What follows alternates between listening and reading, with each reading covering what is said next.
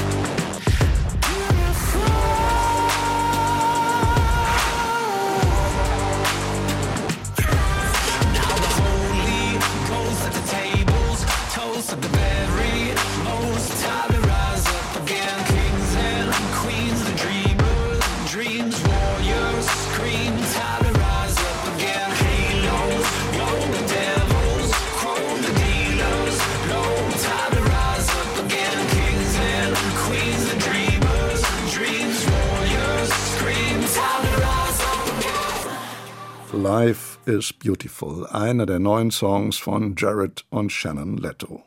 Kevin Nitsch stellt das soeben veröffentlichte Album von 30 Seconds to Mars vor.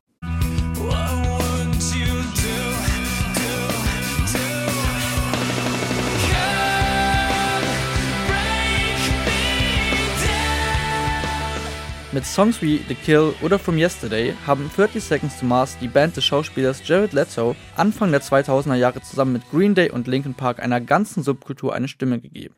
20 Jahre später ist ihr sechstes Album erschienen. It's the end of the world, but it's a beautiful day. Wie der Titel schon andeutet, gibt es optimistische Weltuntergangsstimmung. Krieg, Klimawandel und zu wenig Liebe auf der Welt. Alles sehr schwere Themen, die zumindest textlich sehr löblich behandelt werden. So singt Leto auf dem Song 7 to 1 Heaven above and hell below. I know pieces of both of me. Seven to one, it's time to run. über den Zwiespalt der Menschen, Gutes und Schlechtes zu tun. Im ARD-Interview mit Sänger Jared Leto ist deutlich zu erkennen, wie ihn die jetzige Zeit umtreibt. Every day there's Jeden Tag gibt es mehr apokalyptische Schlagzeilen. Es herrscht eine Menge Instabilität und Unsicherheit. Aber gleichzeitig kann man immer noch das Versprechen der Welt erkennen, ihre Schönheit und ihr Potenzial. Passend zum Titel wirkt das neue Album auch musikalisch etwas nachdenklicher.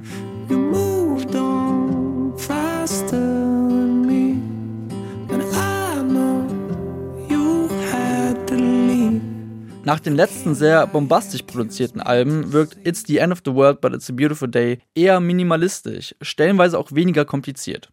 Auf Stadiohymnen wollen 30 Seconds to Mars aber trotzdem nicht verzichten.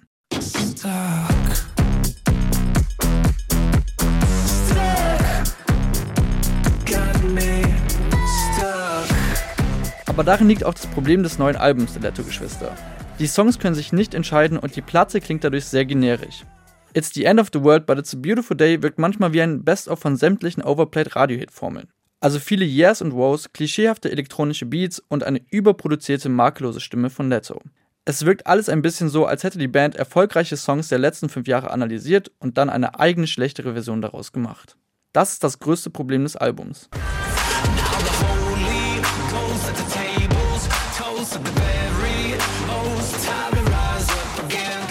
Seit über 20 Jahren machen 30 Seconds to Mars Musik. Zunächst mit Songs, die zum Emo-Genre gehörten. Rock mit sehr emotionalen Texten und dann der Wandel Richtung Pop. Klar stellen sich nach so einer langen Zeit Fragen wie, wie bleibt man relevant? Oder kann man als Band eigentlich taktvoll älter werden? Oder konkreter, hält man am alten Schema fest, erfindet man sich neu oder folgt man Trends? Und welche Themen gibt es eigentlich überhaupt noch nach 20 Jahren? An dieser Frage sind bereits viele Musiker gescheitert. Madonna, Eminem, Maroon 5, just to name a few.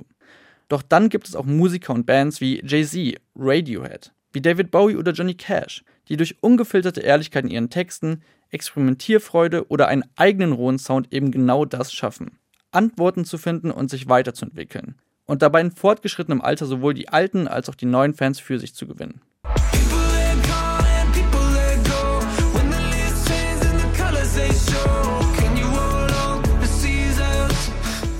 Tage, an denen 30 Seconds to Mars eine ernstzunehmende Rockband waren, sind gefühlt schon längst vorbei. Das neue Album fühlt sich ohnehin eher nach Solo-Zeitvertreib von Jared Leto an. Wenn er halt mal neben Schauspielerei, Modeln oder anderen Sachen Zeit für Musik hat. Das Album wirkt eher, als hätte man es zusammengeschustert, weil man es machen musste und nicht, weil man es machen wollte.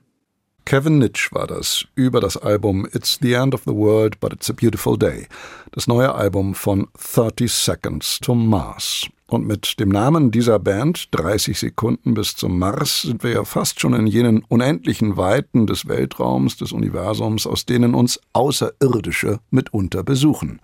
Zumindest wollen uns das immer wieder jene weismachen, die UFOs sichten und die uns Überreste von angeblichen Aliens präsentieren so wie das in dieser Woche ein Journalist und selbsternannter UFO-Experte vor dem mexikanischen Kongress getan hat, der dort angebliche Mumien von Aliens ausstellte. Und gar nicht lange her, da sagte David Grush, Ex-Offizier der US-Luftwaffe, unter Eid aus, das Pentagon sei im Besitz von UFOs. Die Vereinigten Staaten, so Grush, verfügten über intakte und teilweise intakte Flugobjekte nicht menschlichen Ursprungs. Da zeugt es von immensem Themenspürsinn, dass mein BR-Kollege Christian Schiffer zusammen mit seinem Co-Autor Christian Alt in der kommenden Woche ein Buch vorlegt, das davon erzählt, was der neue UFO-Hype über uns Menschen verrät. Ich freue mich, dass Christian Schiffer bei mir im Studio ist. Hallo, ich freue mich auch. Bevor wir überhaupt tiefer in die Materie einsteigen, müssen wir vielleicht richtig stellen, man sagt ja schon längst nicht mehr UFO in der Szene, man sagt UAP. Was heißt das? Also UFO steht ja für unidentifizierbares Flugobjekt oder unidentifiziertes Flugobjekt. Und UAP ist Unidentified Aerial Phenomena, also sozusagen unidentifizierbares Luftphänomen, ja. Das heißt, es ist eigentlich so eine Art Überbegriff, weil das, was wir am Himmel sehen und nicht verstehen, das müssen ja möglicherweise keine Objekte sein, sondern das können ja auch Lichtspiegelungen sein oder das können auch Dämpfe sein oder irgendwas anderes sein. Man kann also sagen, ein jedes UFO ist ein UAP, aber nicht jedes UAP ist automatisch ein UFO. Und das ist aber schon jetzt mehr als eine semantische Feinheit, weil dieser Begriff UAP auch so ein bisschen dafür steht für so eine, sagen wir mal, neue Seriosität mit diesem Thema umzugehen. Also seit 2017 wird dieses Thema eben sehr ernst genommen. Es erlebt einen Hype, wird untersucht von eben Institutionen wie dem Pentagon und der NASA. Es gibt Wissenschaftler, die sich damit beschäftigen. Und ganz einher damit geht eben dieser Wandel, Begriffswandel hin zu, zu UAP, der halt präziser ist als Begriff und zugleich aber offener und ebenso diese neue Ernsthaftigkeit im Umgang damit unterstreichen soll. Du bist in eurem Buch ja eher der Skeptiker, der Misstrauische. Was sagst du zu der aktuellen Präsentation dieser angeblichen Alien-Mumien in Mexiko? Also das beeindruckt mich nicht. Das ist ein Fake, der eigentlich auch schon längst entlarvt worden ist. Äh, neu ist sozusagen, dass das Ganze in diesem ja ähm, Umfeld des mexikanischen Kongresses gezeigt wird, was ja dann so dem ja dann so eine gewisse staatstragende Aura um, ummantelt. Ja, ähm, aber ich bin da nicht beeindruckt. Genauso wenig übrigens, wie ich von den Aussagen von David Grush beeindruckt bin. Denn was er ja erzählt ist, dass er mit Leuten gesprochen hätte, die wiederum ein UFO gesehen hätten. Also es ist ja nicht mal so, dass er selber eins gesehen hat. Und mir persönlich ist das eine Ecke zu viel. Ich meine, wenn man sagt, es gibt UFOs, ja, dann zeigt man doch eins. Euer Buch könnte wirklich aktueller nicht sein, denn kurz vor Erscheinen, nämlich just in dieser Woche erst, hat die US-Raumfahrtbehörde NASA einen eigenen Direktor für UFO-Forschung ernannt. Es steckt in der DNA der NASA zu forschen und zu fragen, warum die Dinge so sind, wie sie sind, sagte NASA-Chef Bill Nelson am Donnerstag dieser Woche bei der Veröffentlichung eines Expertenberichts, der eine größere Rolle der Behörde bei der Erforschung von ungeklärten Flugphänomenen empfiehlt. Das heißt, das Thema ist überhaupt nicht so spinnert, wie viele glauben, oder? Nein, überhaupt nicht. Denn es ist tatsächlich so, dass am Himmel Dinge passieren, die wir nicht verstehen. Und das ist eben 2017, da gab es einen Bericht der New York Times, die das eben offengelegt hat, dass die USA schon längere Zeit versuchen, das zu untersuchen und das bisher geheim gehalten war. Und die US-Regierung hat das auch dann sofort zugegeben. Ja, wir haben dieses geheime UAP-Programm und das ist natürlich schon sehr interessant, ja, weil man möchte ja schon wissen, was das ist. Und es müssen ja jetzt keine Aliens sein. Also ehrlich gesagt, bei einer Liste, wenn ich die mache, was ist das, was wir am Himmel sehen? Und ich überlege mir verschiedene Hypothesen, da stehen jetzt die Aliens nicht besonders weit oben, sondern vielleicht andere Dinge. Aber diese anderen Dinge, die können natürlich sehr interessant sein. Und aus Sicht der Vereinigten Staaten, insbesondere auch des Militärs, ist da natürlich auch ein gewisses Interesse. Naja, vielleicht ist das auch feindliches Militärgerät oder wir erinnern uns an die Spionageballons aus, aus China, die übrigens auch sofort den UFO-Verdacht getriggert haben. Ja, also bis es dahin ging, dass das Weiße Haus offiziell dann auch einräumen musste oder äh, bestätigen musste, dass es sich eben nicht um UFOs handelt. Also das ist schon sehr, sehr interessant. Und ich finde, jenseits von der Frage, ob das jetzt UFOs sind oder nicht, ist das eben sehr, sehr interessant und es kann uns als Menschheit oder die Wissenschaft durchaus weiterbringen, herauszufinden, was da eigentlich passiert. Es gibt ja seit 2021 noch diese andere Behörde, die die UFO- und UAP-Sichtungen dokumentiert, also das All Domain Anomaly Resolution Office. Aber davon abgesehen interessiert mich die Frage, bedienen eigentlich solche Geschichten, wie sie David Grush erzählt, am Ende einfach nur jenes Bedürfnis nach fantastischen Erzählungen, nach denen viele ja dürsten? Das kann schon sein. Ich meine, was man ja nicht vergessen darf, ähm, der UFO-Glaube da würde ich sagen, der spendet auch dort Trost, wo Gott schon längst tot ist. Also wenn man jetzt zum Beispiel sagt, naja, man ist jetzt ein rationaler Mensch, man glaubt nicht an metaphysische Dinge, dann kann es durchaus sein, dass man zum Beispiel an UFOs glaubt und an Aliens, weil die man mag das unwahrscheinlich finden, aber es ist ja mit dem, was wir über unsere Welt wissen, zumindest vereinbar, ja, mit den physikalischen und biologischen Möglichkeiten.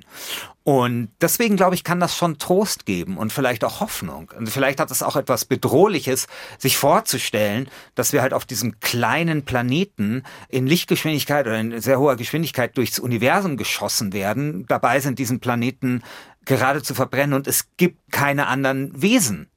Christian Schiffer ist zusammen mit Christian Alt, der Autor des am kommenden Mittwoch erscheinenden Buches Die Wahrheit ist hm, irgendwo da draußen.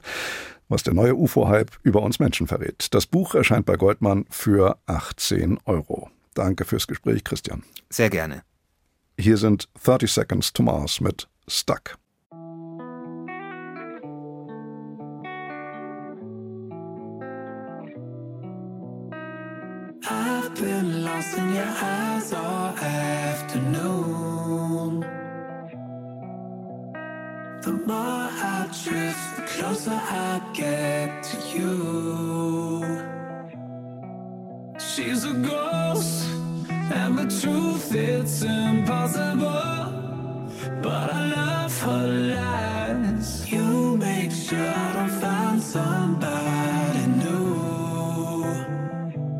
It's the way you move.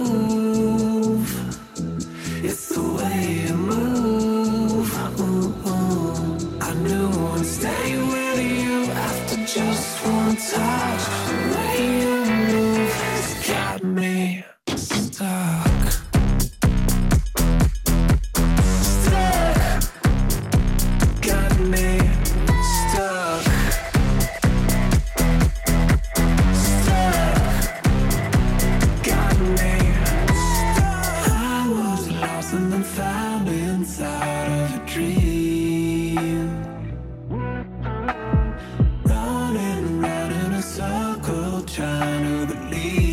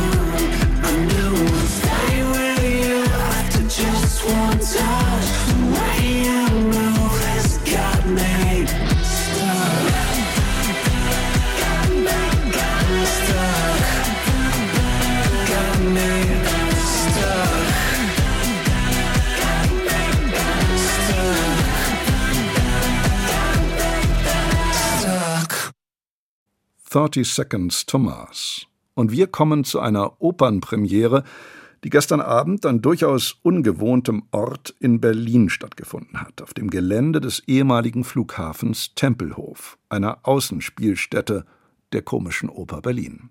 Dort zeigte der 43-jährige Regisseur Tobias Kratzer seine jüngste Arbeit.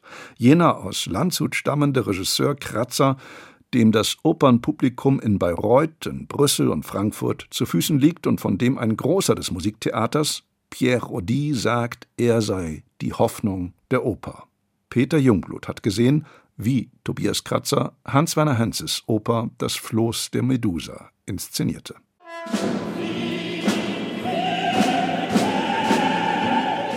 Heute ist es nur noch ein roter Fetzen Stoff. Damals, 1968, war es eine gewaltige Provokation. Eine rote Fahne galt natürlich als Sinnbild des Kommunismus, zumal bei der Uraufführung in Hamburg auch noch ein Poster des kubanischen Revolutionsführers Che Guevara an einem der Konzertpulte hing.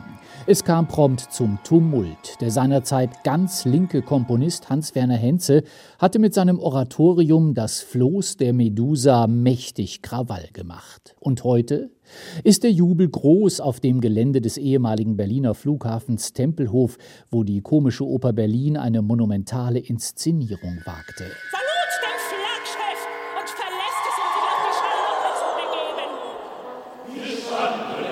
Regisseur Tobias Kratzer, in Landshut geboren und in Bayreuth mit Wagners Tannhäuser ausgesprochen erfolgreich, gelang eine in jeder Hinsicht aktuelle Deutung dieses eigentlich etwas bejahten Agitprop-Stücks.